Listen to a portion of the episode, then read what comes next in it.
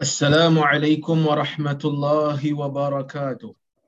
الحمد لله نحمده ونستعينه ونستغفره ونعوذ بالله من شرور أنفسنا ومن سيئات أعمالنا. من يهده الله فلا مضل له ومن يضلل فلا هادي له. أشهد أن لا إله إلا الله وحده لا شريك له. وأشهد أن محمدا عبده ورسوله. اللهم صل وسلم على محمد وعلى آله وصحبه أجمعين. يا أيها الذين آمنوا اتقوا الله حق تقاته ولا تموتن إلا وأنتم مسلمون. يا أيها الناس اتقوا ربكم الذي خلقكم من نفس واحدة وخلق منها زوجها وبث منهما رجالا كثيرا ونساء. واتقوا الله الذي تساءلون به والأرحام. إن الله كان عليكم رقيبا. يا أيها الذين آمنوا اتقوا الله وقولوا قولا سديدا. يصلح لكم أعمالكم ويغفر لكم ذنوبكم. ومن يطع الله ورسوله فقد فاز فوزا عظيما. فإن أصدق الحديث كتاب الله وخير الهدي هدي محمد وشر الأمور محدثاتها. wa kullu muhdatsatin bid'ah. Wa kullu bid'atin dalalah amma ba'd. Muslimin dan muslimat yang dirahmati oleh Allah subhanahu wa ta'ala sekalian. Alhamdulillah pada malam ini kita dapat bersama-sama sekali lagi berhimpun dalam dalam kuliah Zoom ini untuk kita sambung balik kuliah kita membaca kitab Riyadhus Salihin karya Al-Imam An-Nawawi rahimahullah. Yang mana kuliah ini kita adakan uh, untuk mendapatkan uh, kita kata uh, beberapa penerangan terhadap bagaimana akhlak dan kehidupan Nabi sallallahu alaihi wasallam. Yang mana kita masih lagi dalam bab yang sama iaitu bab yang menceritakan berkenaan dengan kelebihan berlapar dan menjalani kehidupan yang sukar. Kehidupan yang sempit. Ya, yang mana um, kita telah pun dalam kuliah yang lepas berbicara berkenaan dengan hadis Abu Hurairah yang diberikan oleh Rasulullah sallallahu alaihi wasallam kelebihan. Minum daripada minum daripada susu yang uh, Allah memberikan mukjizat kepada Nabi sallallahu alaihi wasallam memperbanyakkan susu dalam satu gelas sehingga boleh dinikmati oleh puluhan sahabat yang pada ketika itu sememangnya lapar iaitu ahlus suffah ya. Dan kita melihat bagaimana perjalanan kehidupan Abu Hurairah radhiyallahu anhu yang melalui saat-saat yang sukar sangat-sangat lapar sangat-sangat lapar. Sehingga kan terpaksa meminta sahabat-sahabat lain untuk membantu beliau meminta sahabat-sahabat yang lain untuk memberi makan kepada beliau kerana beliau adalah penuntut ilmu pada zaman itu dan insya-Allah kita nak sambung lagi bab ini dengan uh, membaca hadis yang bermula pada nombor 13. Siapa yang ada buku boleh tengok hadis nombor 13 dalam bab yang sama. Uh, hadis yang nombor 13 yang mana hadis itu adalah hadis um, 503 dalam keseluruhan uh, hadis. Ya baik. Kata Al-Imam An-Nawawi rahimahullah wa an Muhammad ibn Sirin an Abi Hurairah radhiyallahu anhu qala laqad ra'aytuni wa inni la akhirru fima baina minbari Rasulillah sallallahu alaihi wasallam إلى حجرة عائشة رضي الله عنها مغشيا علي فيجيء الجائي فيضع رجله على عنقي ويرى أني مجنون وما بي من جنون وما بي إلا الجوع حديثني merupakan hadis riwayat al-Imam al-Bukhari maksudnya daripada Muhammad bin Sirin Muhammad bin Sirin merupakan tabi'i. Orang yang pandai daripada kalangan tabi'i dalam mentafsirkan mimpi. Mimpi ni dia ada dia punya seni Kerana mimpi ni dia ada dia punya orang kata apa simbolik-simbolik yang hanya orang-orang tertentu je boleh dapat isyarat tu. Jadi oleh kerana Muhammad bin Sirin ni pakar dalam mentafsirkan mimpi, jadi ramai lah orang datang jumpa dia tanya. Kan, orang datang jumpa dia tanya soalan tu berkenaan dengan mimpi orang tanya. Kan, tapi ada juga satu kitab tajuk dia Tafsirul Ahlam, tafsir mimpi dan orang sandarkan buku tu pada Muhammad bin Sirin. Tapi bila kita semak-semak balik, nampak ia bukan riwayat ataupun dia bukan tulisan Imam Muhammad bin Sirin. Tapi Muhammad bin Sirin tu memang pandai lah dalam mentafsirkan mimpi.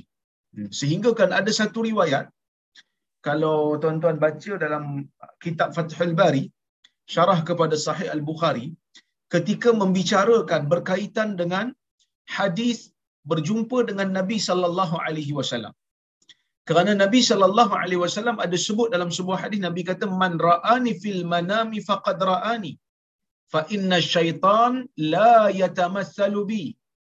Sesiapa yang melihat aku di dalam mimpi lalu dia benar-benar telah melihat aku. Kerana syaitan tidak mampu untuk menyamai ataupun meniru jasad.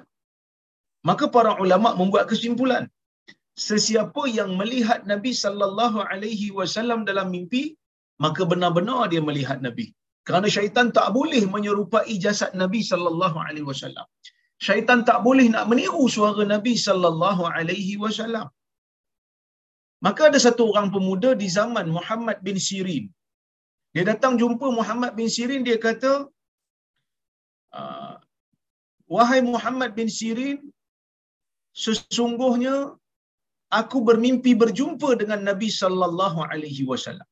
Sebab dia pakar tafsir mimpi. Jadi orang pergilah cerita kat dia. Mimpi tu, mimpi ni nak bagi nak dengan harapan dia akan bagi endorsement lah. Dengan harapan dia endorse lah apa yang orang tu nampak. Maka Muhammad bin Sirin dia tanya terus, dia tak bagi peluang. Dia kata sifli ma ra'ait. Sifli ma ra'ait. Sifatkanlah kepadaku apa yang kau nampak kau nampak apa sebenarnya? Bagi tahu aku siap-siap. Maka kata pemuda ni, dia pun sifatkanlah. Yang aku nampak macam ni, macam ni, macam ni. Sifatnya macam ni, matanya macam ni, hidungnya macam ni. Maka kata Muhammad bin Sirin, fa innaka lam tarah. Yang kau lihat tu bukan Nabi sallallahu alaihi wasallam. Masya-Allah. Dengan jelas Ibn Sirin mengatakan orang yang mendakwa dia bermimpi jumpa Nabi tu sebenarnya bukan jumpa Nabi. Dia jumpa orang lain. Dia jumpa orang lain, iaitulah syaitan menyerupai jasad orang lain, suara-suara orang lain, tapi mengaku adalah Nabi sallallahu alaihi wasallam. Jadi sebab itu kita kena jelas betul-betul. Mimpi jumpa Nabi ni betul lah. Kan? Mimpi jumpa Nabi memang betul. Tak ada. Syaitan tak boleh menyerupai jasad Nabi. Tapi syaitan boleh menyerupai uh, uh, jasad lain dan mengaku Nabi. Jadi macam mana kita nak me, orang kata apa, men, menjauhkan diri daripada ditipu? Uh, macam mana kita nak menjauhkan diri daripada ditipu oleh syaitan? Kita kena tahu ciri-ciri Nabi SAW. Kita kena tahu sifat Nabi sallallahu alaihi wasallam. Ha, kita kena tahu sifat Nabi. Dan kalau satu orang datang dalam mimpi kita, hitam legam, kulit gelap, lepas tu mengaku Nabi, kita tahu. Ini bukan Nabi. Sebab Nabi kita kulit cerah. Satu orang botak, licin contohnya. Botak, orang kata apa? Gugur rambut. Tiba-tiba mengaku Nabi SAW dalam mimpi kita. Kita tahu itu bukan Nabi. Kerana Nabi kita tak botak. Nabi kita berambut ikal. Nak kekerinting sikit. Kan? Nak kekerinting sikit. Jadi kita kena tahu ciri-ciri Nabi wasallam barulah kita boleh sedar dan kita boleh tahu yang kita jumpa tu benar-benar Nabi ataupun tidak. So macam mana ustaz nak tahu? Kita kena banyak telaah kitab yang membicarakan berkenaan dengan ciri-ciri tubuh badan Nabi sallallahu alaihi wasallam. Di dalam kitab Asy-Syama'il Al-Muhammadiyah yang ditulis oleh Al-Imam Tirmizi. Di sana ada banyak riwayat-riwayat yang menceritakan tentang jasad dan tubuh Nabi sallallahu alaihi wasallam supaya kita boleh perhatikan dan kita boleh ambil sebagai iktibar kalau kita berjumpa dengan seseorang yang mendakwa dirinya Nabi dalam mimpi kita.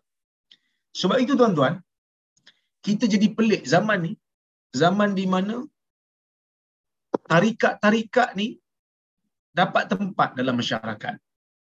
Dulu tak ada sangat tarikat-tarikat ni yang pelik-pelik ni. Sekarang ni dah makin banyak. Ada yang uh, menari di kubur lah. Ada yang minta tolong dengan mayat dalam kubur lah. Ada yang zikir berjoget lah. Kan? Dulu tak ada benda ni. Tapi benda ni masuk dalam negara kita baru-baru ni. Mereka menamakan diri mereka sebagai ahli sunnah wal jamaah sesiapa yang mempertikaikan, sesiapa yang mempersoalkan. Kadang-kadang tak pertikai pun. Baru bersoal dia. Betul ke Nabi buat macam ni? Terus dah kena label Wahabi. Seolah-olah mereka ni langsung tak boleh ditegur. Ha. Tapi golongan-golongan seperti ini, banyak yang mendakwa untuk guru mereka berjumpa dengan berjumpa dengan khidir. Tuan-tuan, ulama ahli sunnah wal jamaah sememangnya berbeza pendapat berkenaan dengan Khidir ini masih hidup ataupun tidak. Tetapi pendapat yang tepat, Khidir telah pun meninggal dunia. Kerana apa? Kerana tidak ada faedah untuk dihidupkan Khidir dalam keadaan dia tidak pernah muncul untuk membuat apa-apa tugasan terhadap agama ini. Kan? Bahkan Al-Imam Ibn Qayyim Al-Jawziyah dalam kitab dia Al-Manarul Munif membawakan begitu banyak hujah untuk menunjukkan bahawasanya Nabi Khidir itu sebenarnya telah pun meninggal dunia. Antara bukti yang paling jelas Nabi sallallahu alaihi wasallam apabila berlakunya peperangan Tabuk umpama.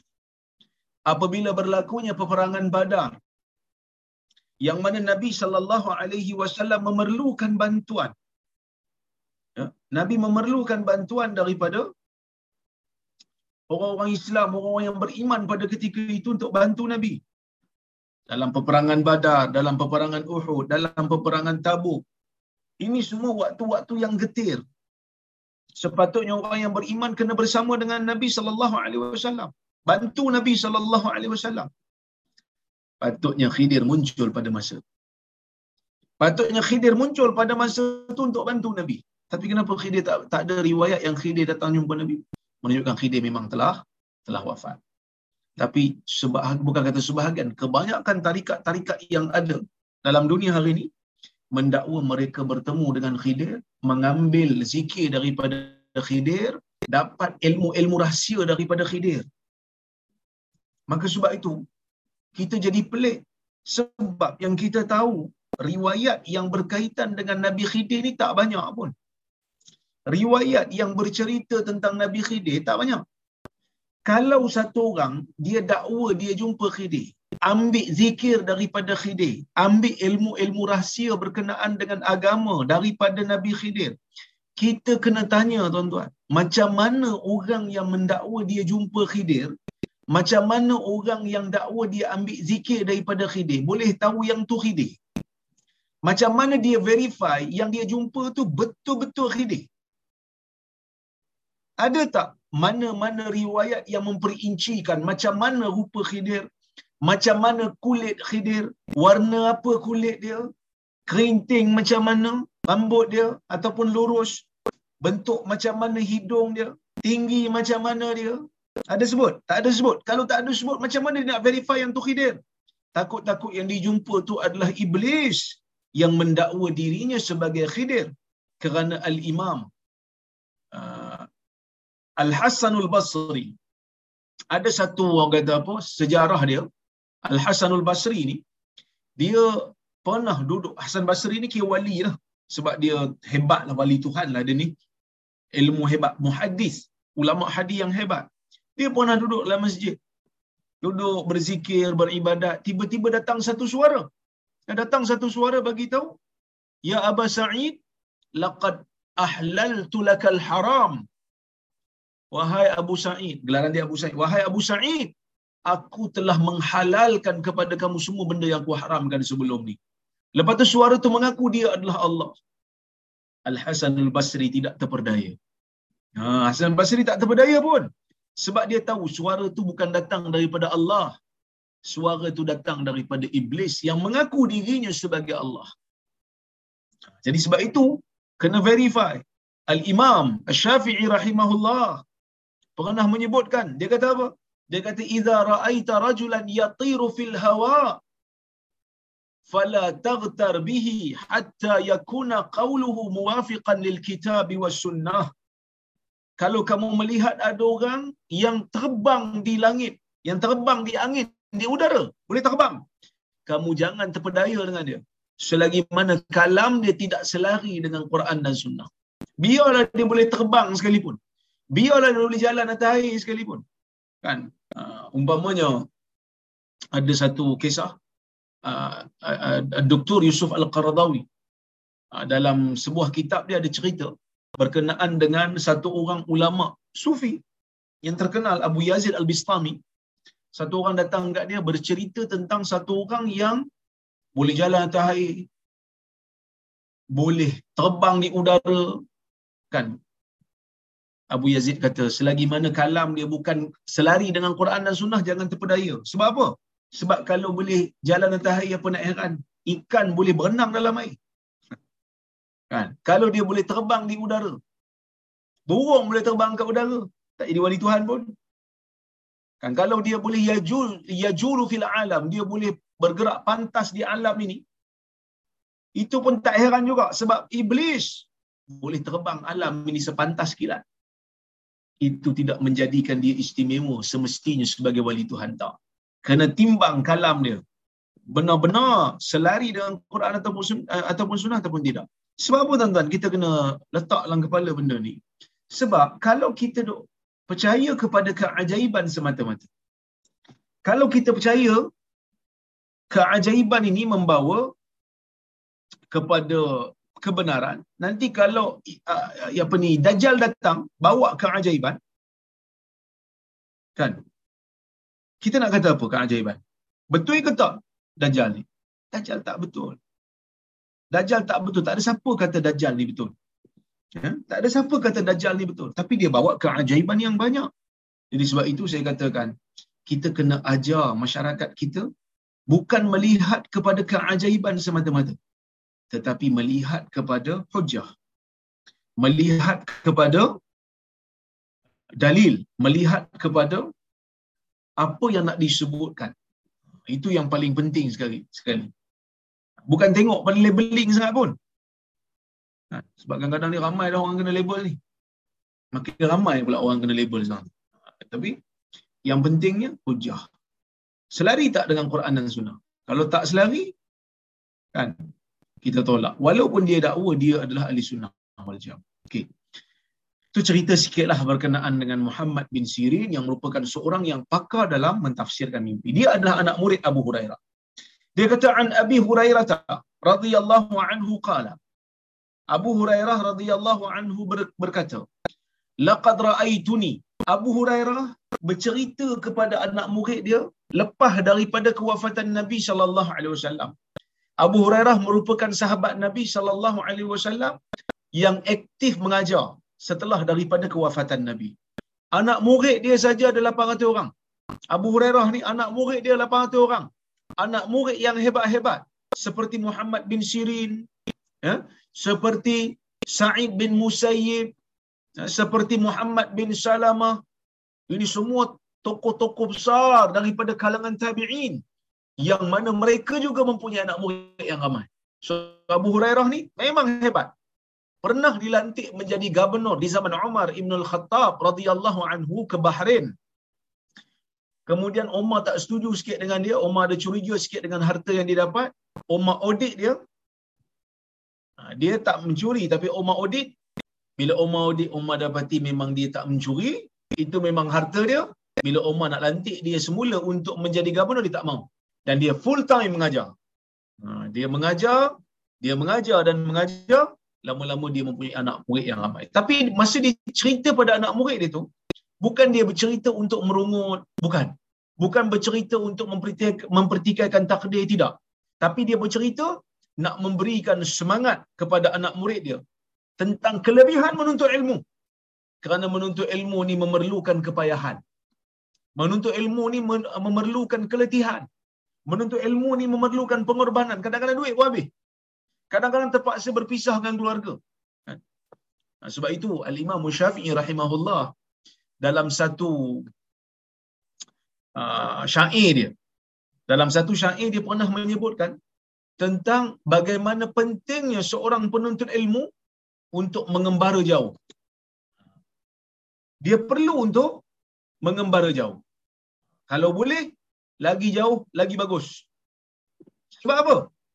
Sebab orang yang uh, uh, bermusafir untuk menuntut ilmu ni, dia akan merasai bahawasanya ilmu itu merupakan satu benda yang berharga. Kalau nak dapatkan ilmu tu senang, orang takkan hargai. Sebab tu ulama zaman dulu mereka akan pergi mengembara jauh. Sebab Imam Syafi'i sebut, "Ma fil maqami lidhi aqlin wa adabin min rahah fada'il awtana wa ghtari." Tidaklah pada duduk di satu tempat itu bagi orang yang berakal, bagi orang yang mempunyai adab merupakan kerehatan. Walaupun sebenarnya duduk satu tempat nampak macam rehat, tapi orang yang ada akal, orang yang ada adab, orang yang tinggi adabnya, dia kan dia dia tak boleh duduk satu tempat. Dia tak tenang. Fada'il awtana waghtarib dia kata. Tinggalkanlah watan seketika, duduklah berjauhan. Mengembaralah. Safir tajid iwadan amman tufariquhu. Bermusafirlah kerana kamu akan dapati ganti bagi orang yang kau ber, berpisah dengannya.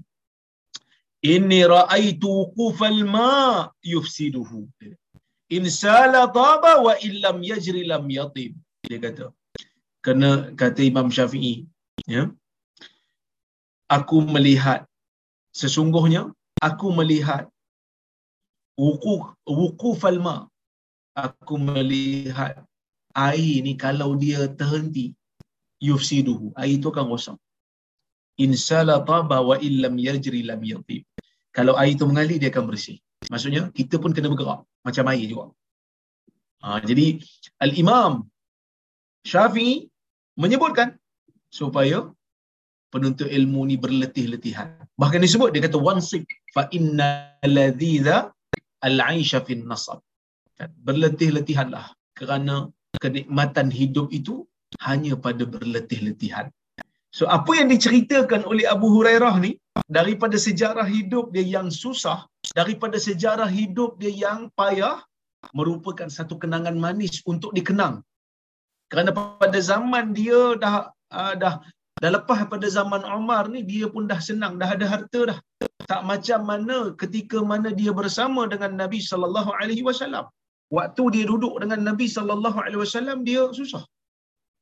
Dia cerita dia kata laqad raaituni sesungguhnya aku pernah melihat diriku wa inni la akhiru dalam keadaan aku tersungkur fi ma baina mimbari Rasulillah ketika mana aku berada di antara mimbar Nabi sallallahu alaihi wasallam ke rumah Aisyah. So mimbar Nabi dengan rumah Aisyah. Kawasan tu kita panggil hari ini kawasan uh, Meraudah lah. Ha, kawasan tu merupakan kawasan Raudah. Yang mana pada waktu tu, ya, kawasan tu merupakan kawasan yang uh, menjadi tumpuan orang untuk beribadat, menjalankan kuliah-kuliah ilmu. Abu Hurairah bercerita tentang satu kesusahan yang dia pernah hadapi. Dia kata dia pernah jatuh Ya dia pernah jatuh maghsyian alai dalam keadaan aku tidak menyedarkan diri aku. Takut tak sedar diri. Fayaji'ul ja'i datang satu orang sahabat. Dia tak sebut siapa nama. Tapi satu orang daripada kalangan sahabat datang dia melihat Abu Hurairah jatuh dalam keadaan tak sedar diri. Fayada'u rijlahu ala unuqi. Lalu dia meletakkan kakinya ke atas tengkuk. Dia letak kaki atas tengkuk aku wa yara anni majnun dan dia melihat seolah-olah aku ni gila. Dia lihat aku ni macam gila. Ingat aku gila. Wa ma bi min junun, tapi aku bukan gila.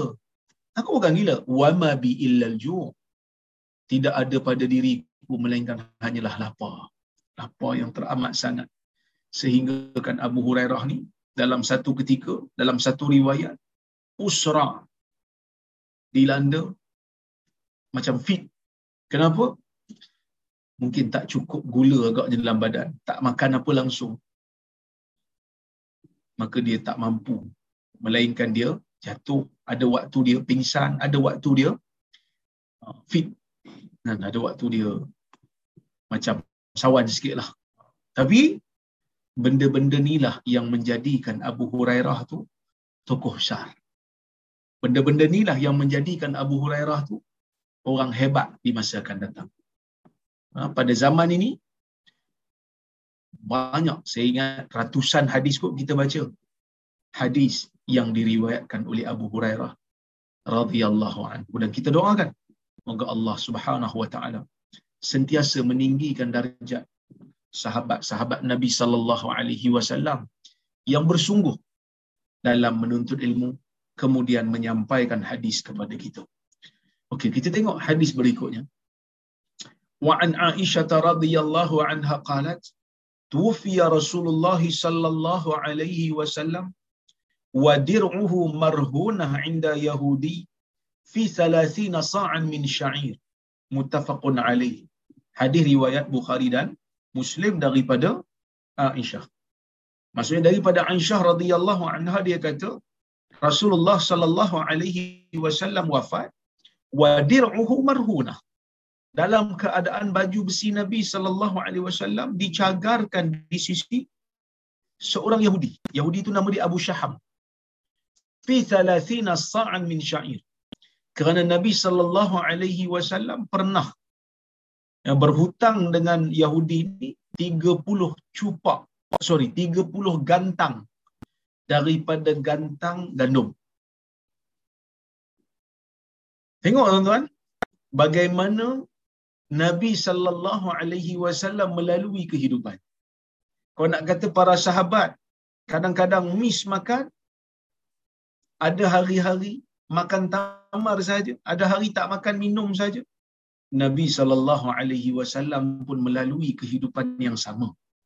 Walaupun dia itu sayyidul mursalin, walau dia itu merupakan manusia yang paling agung, tapi dia melalui jalan yang sama.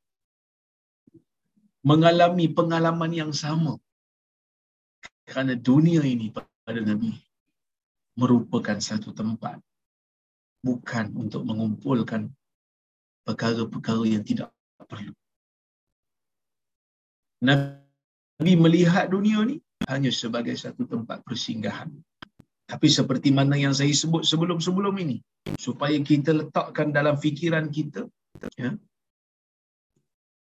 bukanlah bermakna sesiapa yang telah diberikan rezeki yang luas itu untuk memaksa diri menjadi miskin. Tak.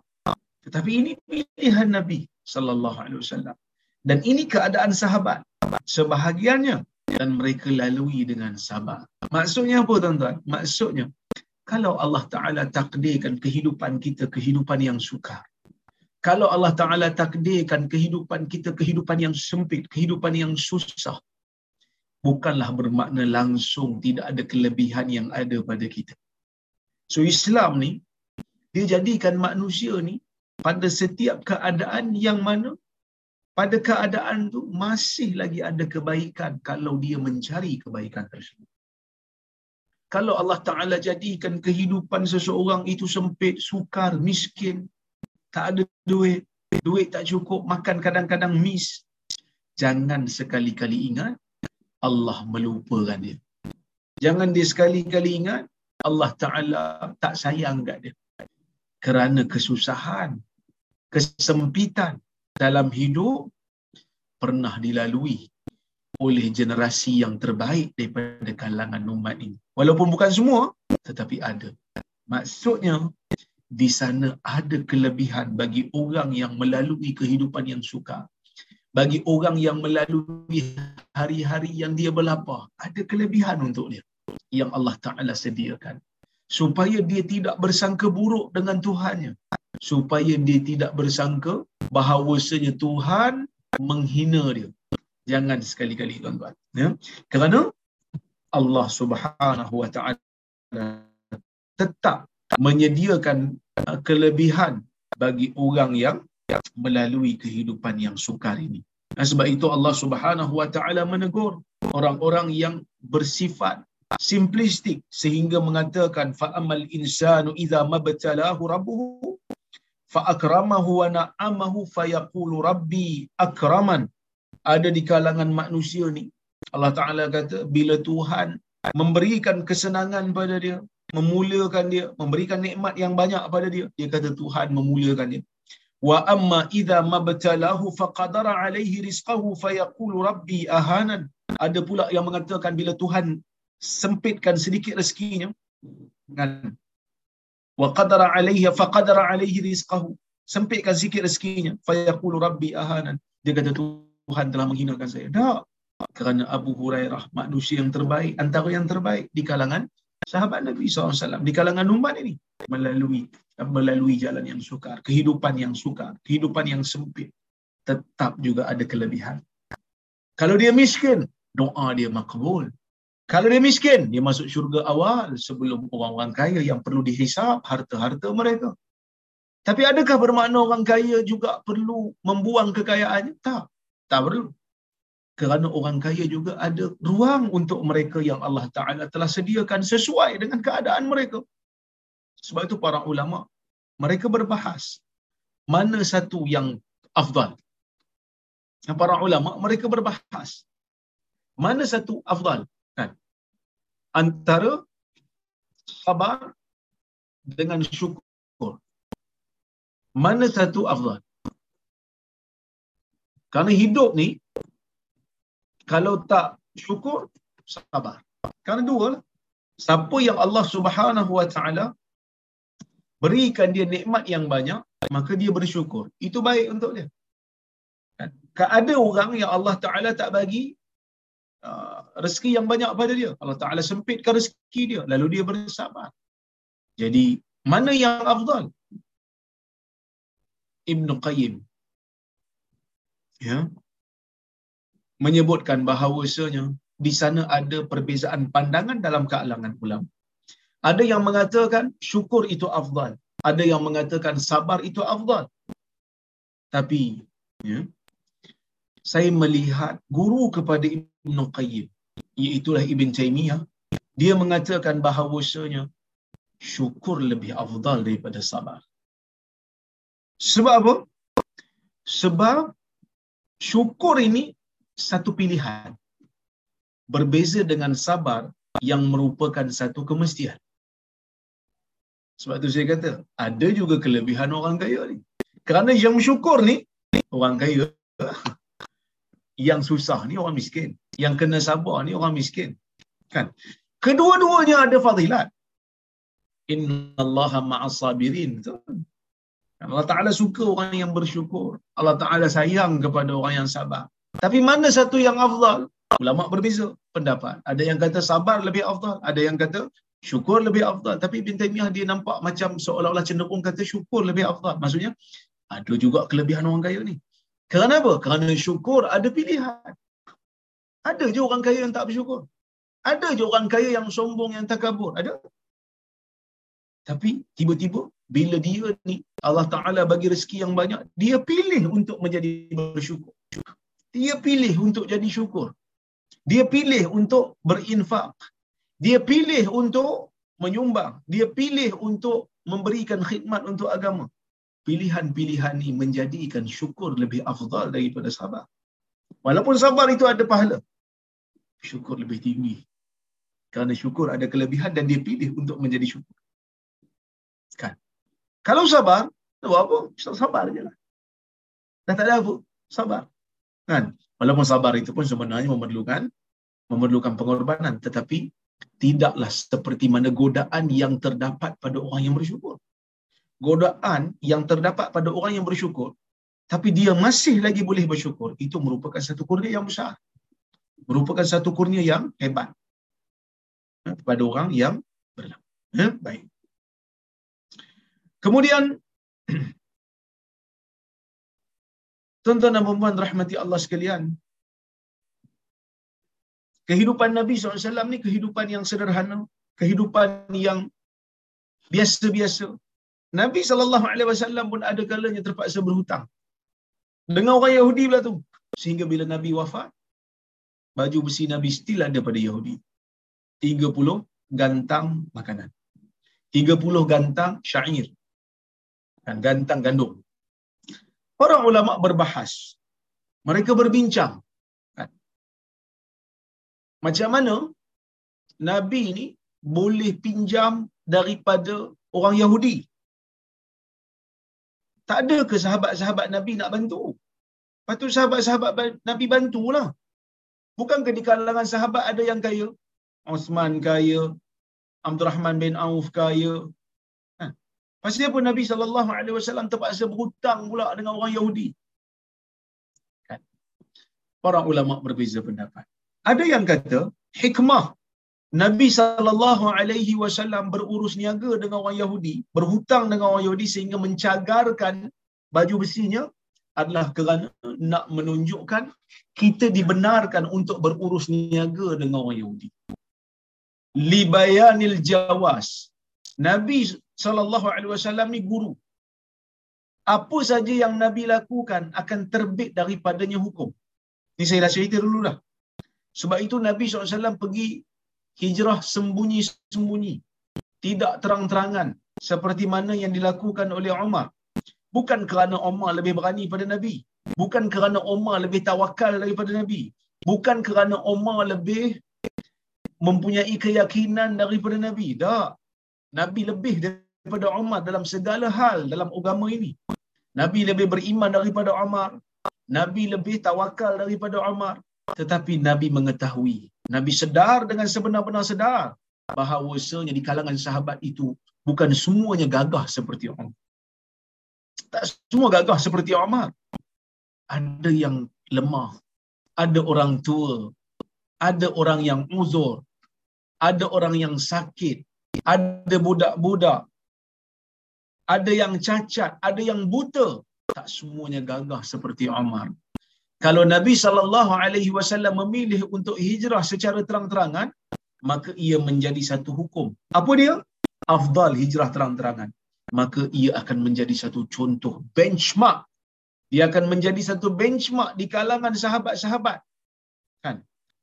Ha, oleh kerana tu Nabi tak buat. Takut akan diikut oleh sahabat yang tidak mampu.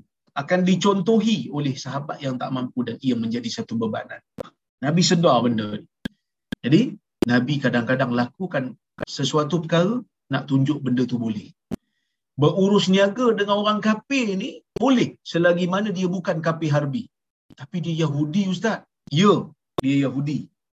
Yahudi bukan harbi ke Ustaz?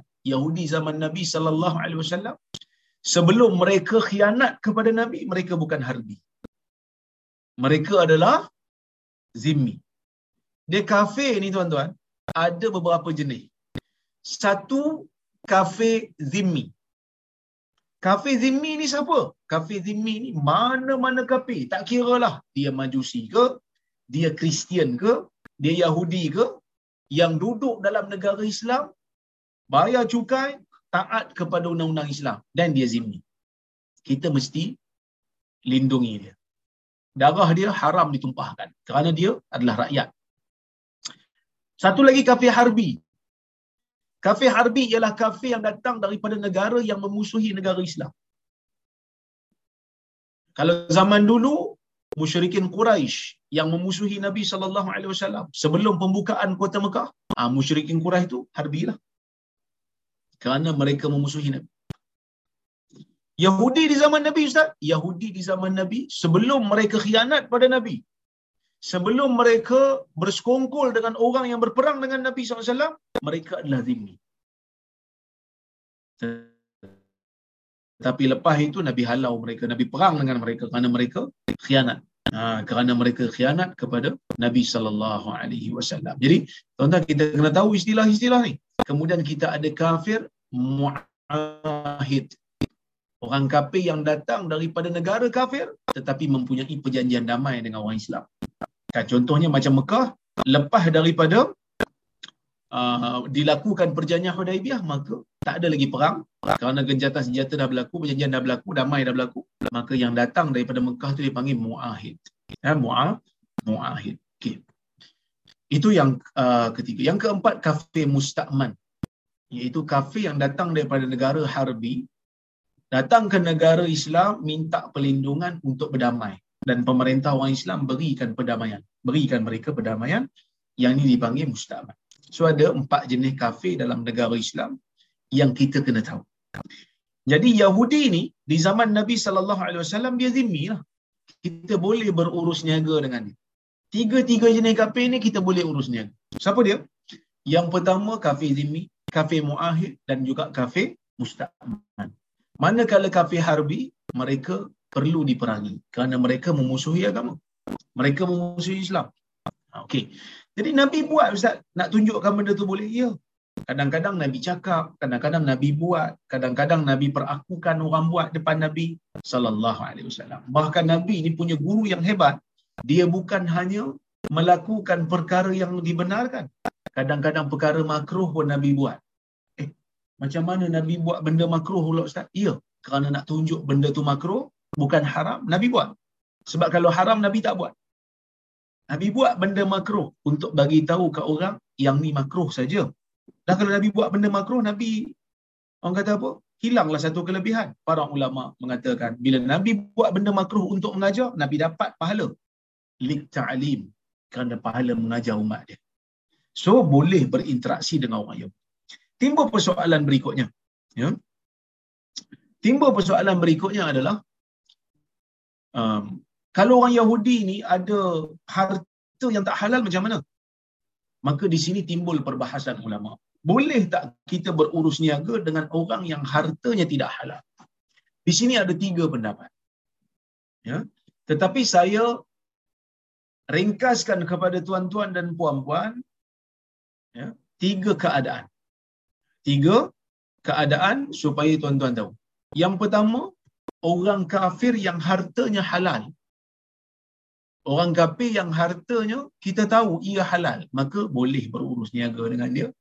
Sama macam orang kafir yang kita tak tahu harta dia halal ke tidak, maka kita boleh berurus niaga Manakala satu lagi keadaan iaitu keadaan yang kedua, orang kafir yang hartanya keseluruhannya haram.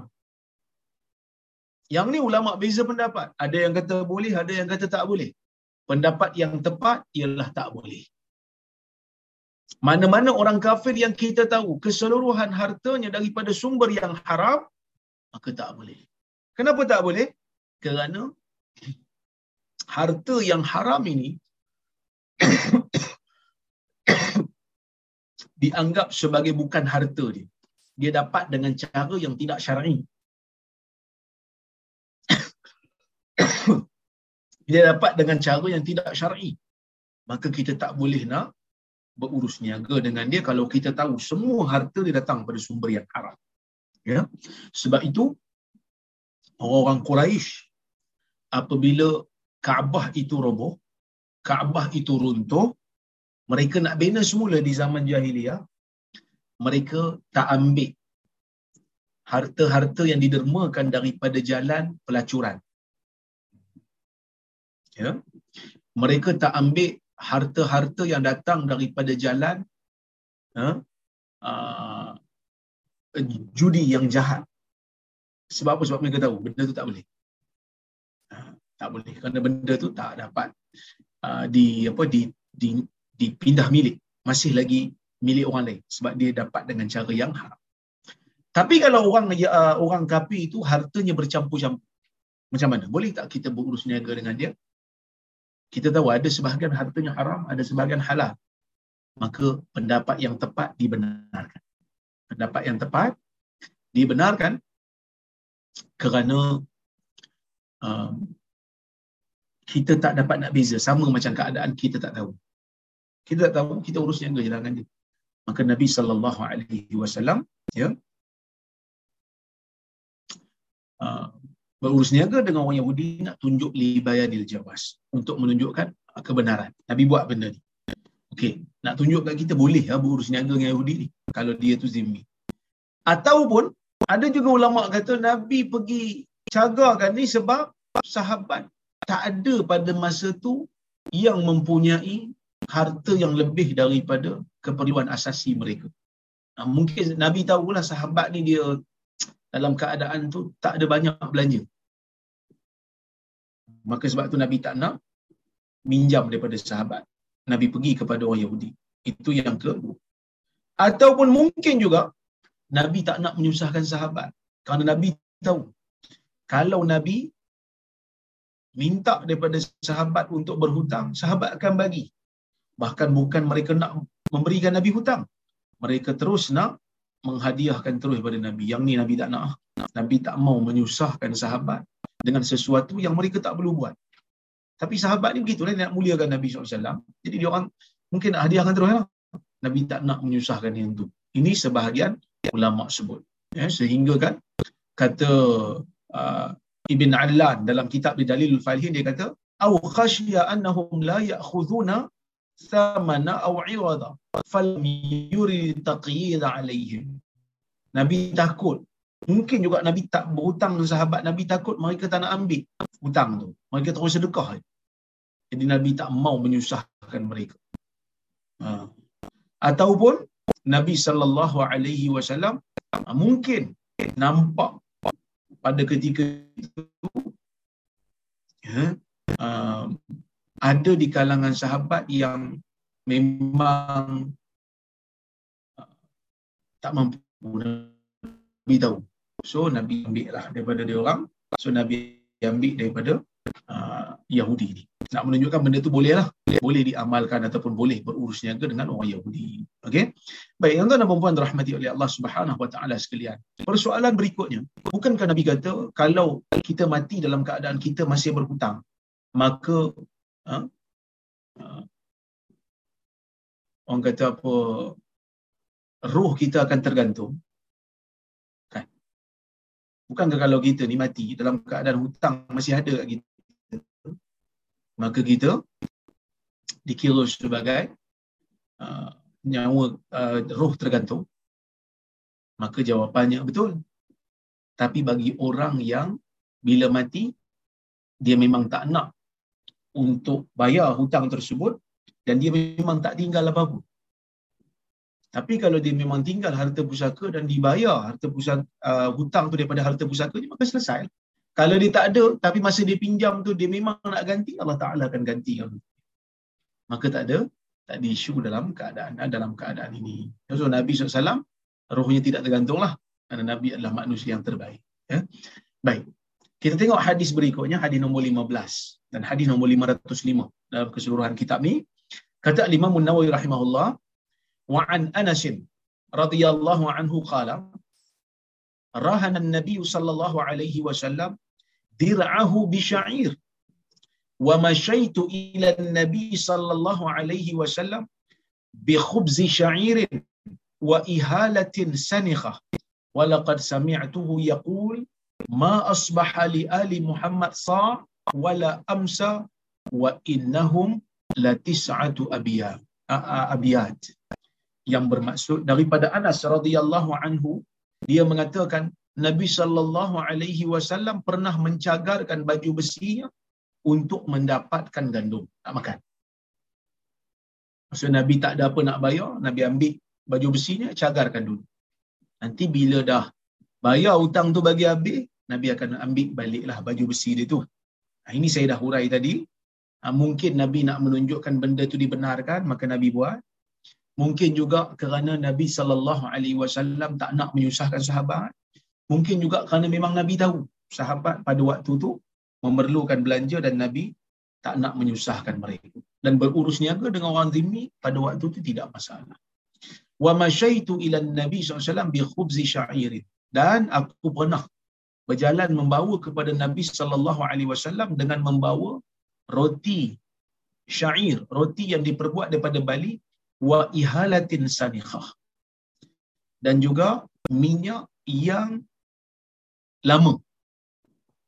Roti zaman Nabi SAW ni roti yang kasar. Roti yang keras. Jadi bila nak lembutkan dia celup dalam minyak. Dan minyak itu minyak yang lama yang Anas bawa. Maksud minyak yang bau dia dah sedikit berubah. Jadi nak bagi tahunya Anas nak bagi tahu pada kita apa dia? Anas nak kata Nabi ini dalam bab makan dia bukanlah makan makanan bangsawan. Dia makan makanan biasa. Makanan-makanan marhain. Itulah yang dimakan oleh Nabi sallallahu alaihi wasallam. Ya. Ha, jadi ini merupakan satu petunjuk kepada kita bahawasanya Nabi sallallahu alaihi wasallam ni tidak mengambil dunia lebih daripada apa yang diperlukan oleh dia. Nabi tak ambil benda yang lebih. Nak bagi tahu. Ish, kalau Nabi minta lah takkan Tuhan tak bagi ya. ya. Kalau Nabi minta takkan Tuhan tak bagi. Tapi begitulah keadaan Nabi sallallahu alaihi wasallam. Ya. Anas kata dia pernah bawakan Nabi dengan roti daripada syair ya. dengan minyak yang dah berubah. Minyak yang orang kata apa? Um, lama lah. Dikatakan kalau tuan-tuan tengok dalam sebahagian kitab-kitab hadis dia kata Yahudi tu yang panggil Nabi ajak Nabi untuk makan roti tu bersama dengan minyak tu. Jadi Nabi pergi, Nabi makan. Ya, Nabi makan. Kan Nabi bukanlah satu orang yang memilih dalam bab makanan. Orang bagi makan makanan yang sederhana pun dia dia, dia terima. Ha, dia terima. Dia taklah satu orang yang memilih. Sebab kadang-kadang saya ada tengok satu video seorang ustaz dia ceramah dalam satu kuliah. Tapi saya rasa macam tak kena bila dia kata panggil ustaz bagi air kosong. Bagilah air yang berwarna yang manis-manis sikit. Tuan-tuan, mungkin kita nak melawak tapi dalam masjid dihadiri oleh anak-anak kecil, dihadiri oleh anak-anak muda. Bila kita cakap macam tu dalam keadaan kita serius, kita telah mendidik satu masyarakat yang meminta lebih daripada apa yang orang mampu. Sebab kadang-kadang masjid-masjid ni nak bayar bil elektrik pun struggle. Saya tak nafi ada sebahagian masjid yang kaya. Tapi ada sebahagian masjid yang kadang-kadang dia struggle nak bayar duit. Surau-surau kan. Jadi sekadar bagi air kosong boleh minum. Syukurlah. Paling tidak ada kerusi untuk diduduk. Ada meja untuk mengajar. Ada air kosong untuk diminum. Itu pun kira syukurlah. Kan? Ha. Kerana Nabi SAW tak pernah komplain dalam apa yang orang bagi kat dia. In a'jabahu akan. Kalau Nabi suka, Nabi makan. Kalau Nabi tak suka, Nabi akan akan tinggalkan. Nabi tak pernah bincang banyak. Ya, tak pernah bincang banyak. Jadi oleh kerana itu tuan-tuan, kita kita kena contohilah apa yang yang ditunjukkan oleh Nabi SAW, apa yang orang bagi. Orang jemput untuk makan, pergi. Ha, sebab kadang-kadang ada juga yang siap buat modal dalam kuliah kalau orang panggil kenduri, bagi roti canai aja saya tak mau pergi kalau bagi tu canai. Nak mau murtabak. Ah, janganlah kerana tak semua orang uh, mampu macam kita kalau dia bagi roti kering pun dia jemput kita makan dia bagi roti kering nah, roti kering. Biskut kering lah. itu pun sudah memadai. Uh, itu pun sudah memadai. Kerana paling tidak orang suka. Uh, paling tidak orang suka untuk jemput kita orang hargai kita dengan apa yang dia ada Ha, dengan apa yang dia dia ada. Ha, ini benda yang sangat penting, akhlak, adab supaya kita dapat me- mencontohi akhlak Nabi sallallahu alaihi wasallam. Okey. Baik. Dan kalau kita tengok hadis ni, Nabi sallallahu alaihi wasallam punya makanan pun makanan yang sederhana. Segantang untuk sembilan rumah. Kan? Tak cukup pun. Bukanlah tak cukup, maksud tak banyak bolehlah untuk makan. Ya. Hmm. Bolehlah untuk makan.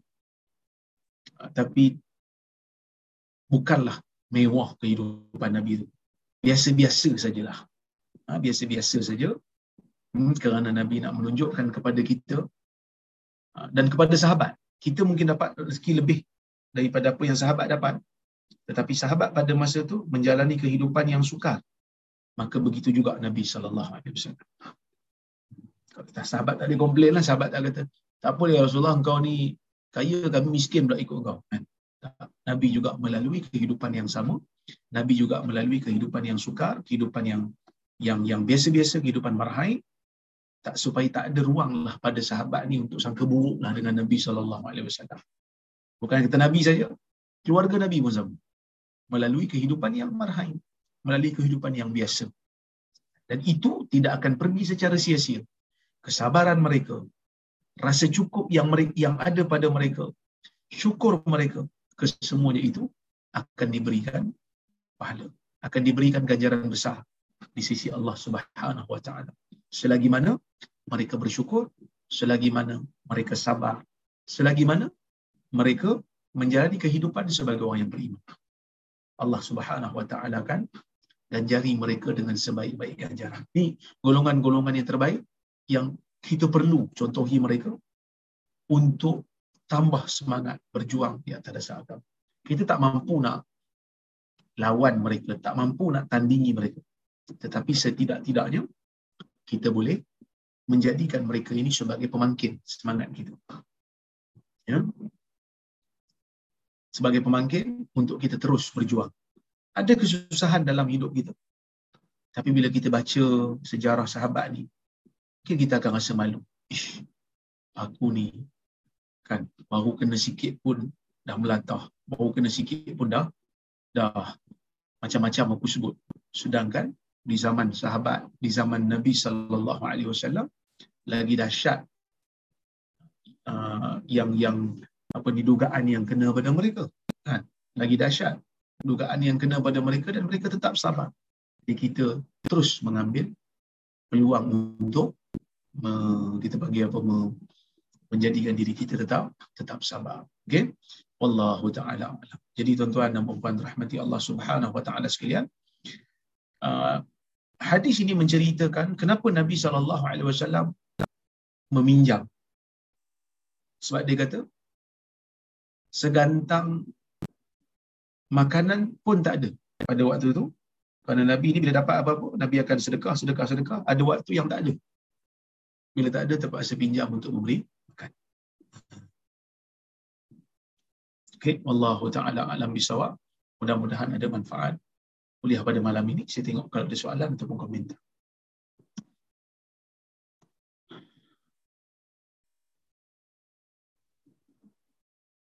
Assalamualaikum Waalaikumsalam. Maaf kerana bertanya perkara di luar topik. Saya baru mengikuti kuliah Umdatul Ahkam. Saya mohon dapat maklumat tentang kitab yang mana doktor gunakan untuk syarah kelas doktor. Terima kasih. Saya menggunakan kitab Miskul Khitam uh, uh, karangan uh, Syekh Zaid Al-Wasabi. Assalamualaikum warahmatullahi wabarakatuh. Moga sentiasa dalam rahmat Allah untuk doktor sekeluarga dan semua dan tuan juga. Ini bertanya, bolehkah kita memburukkan seseorang itu kerana ingin mempertahankan maruah kita? Dosa. Ha? Kita nak kita burukkan seseorang kerana ingin mempertahankan maruah. Soalan ini umum sangat. Tetapi kalau kita nak mempertahankan diri dengan menyatakan kebenaran kerana orang itu telah memburukkan kita secara jelas, maka untuk mempertahankan kebenaran kita dibenarkan bercerita apa yang perlu sahaja untuk uh, menafikan tuduhan-tuduhan jahat dia. Tapi kalau kita melampaui batas, contohnya dia uh, burukkan kita, kita pergi buka aib yang lain pula. Sedangkan aib dia tu tersembunyi dan tak ada kaitan pun dengan maruah kita. Yang tu tak dibenarkan.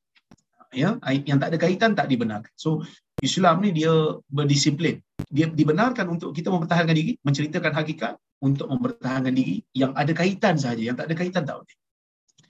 Assalamualaikum warahmatullahi wabarakatuh. Boleh tak bagi contoh perkara makruh yang Nabi buat? Antaranya minum diri. Nabi sallallahu alaihi wasallam dalam hadis melarang kita minum diri. Man syariba qa'iman falyastaqi. Sesiapa yang minum diri maka muntahkan balik. Maka makal. Tapi ada riwayat Nabi minum diri waktu minum air Zam-Zam maka para ulama mengatakan untuk menunjukkan benda itu dibenarkan bukan haram tapi makruh saja maka Nabi buat kerana ada keperluan pada waktu itu sebab waktu itu waktu haji waktu itu waktu haji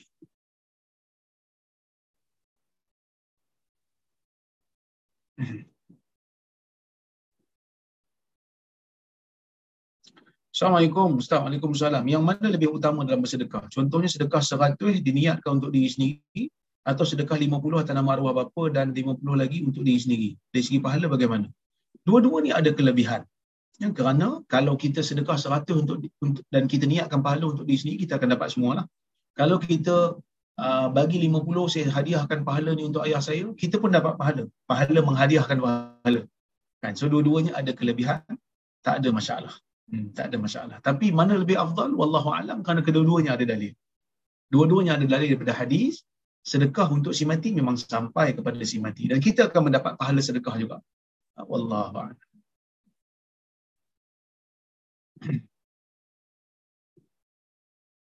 Assalamualaikum warahmatullahi Adakah boleh solat fardu subuh secara duduk dalam bas dari Ipoh ke KL? Kerana kalau lambat nanti tak sempat masuk office, travel hari-hari. Bukan kata boleh, wajib solat atas bas kalau memang tak sempat. Hmm, kalau memang tak sempat, wajib solat di atas bas. Kecuali kalau kita boleh deal dengan bos kata saya masuk lambat sikit kerana saya nak solat subuh dulu di bawah. Kalau tak boleh, solat di atas bas. Kalau boleh berdiri di atas bas, berdiri. Kalau tak mampu, boleh duduk. Kalau boleh menghadap kiblat, ada kiblat. Kalau tak boleh, menghadaplah ke mana-mana saja. Allah Subhanahu Wa Taala akan menerima. Wallahu Salam Ustaz, Waalaikumsalam. Riba adalah menetapkan keuntungan atau dividen dalam pelaburan. Bagaimana dengan fixed deposit? Fixed deposit juga sudah ditetapkan keuntungan. Fixed deposit kalau datang dalam bank konvensional adalah haram kerana ia termasuk dalam riba kerana uh, pinjaman atas dasar uh, bunga diletakkan peratus untung. Sebab tu fixed deposit adalah haram. Jadi siapa yang ada account dalam conventional bank dalam fixed deposit tukar kepada wadiah ataupun mutarabah. Kerana wadiah tidak menjanjikan pulangan yang uh, spesifik yang tetap. Wallah.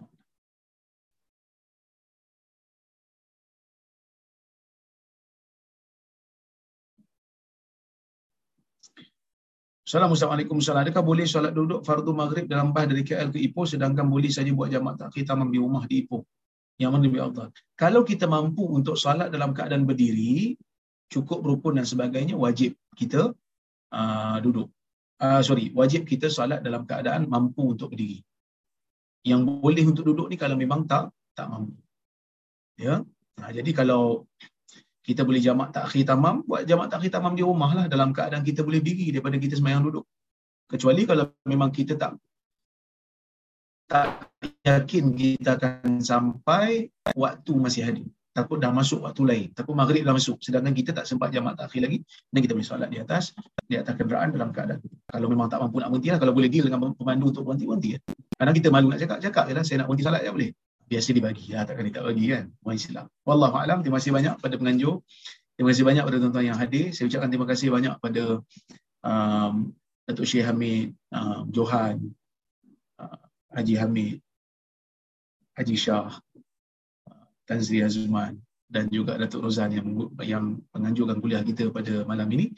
Saya mohon maaf terkasar bahasa tersilap kata. Aku lupa di hadha wa astaghfirullahaladzim li walakum. Wassalamualaikum warahmatullahi wabarakatuh. Terima kasih. Assalamualaikum Ustaz. Waalaikumsalam. Waalaikumsalam. Waalaikumsalam. Jazakallah Ustaz. Waalaikumsalam warahmatullahi wabarakatuh. Terima kasih Ustaz. Assalamualaikum Ustaz.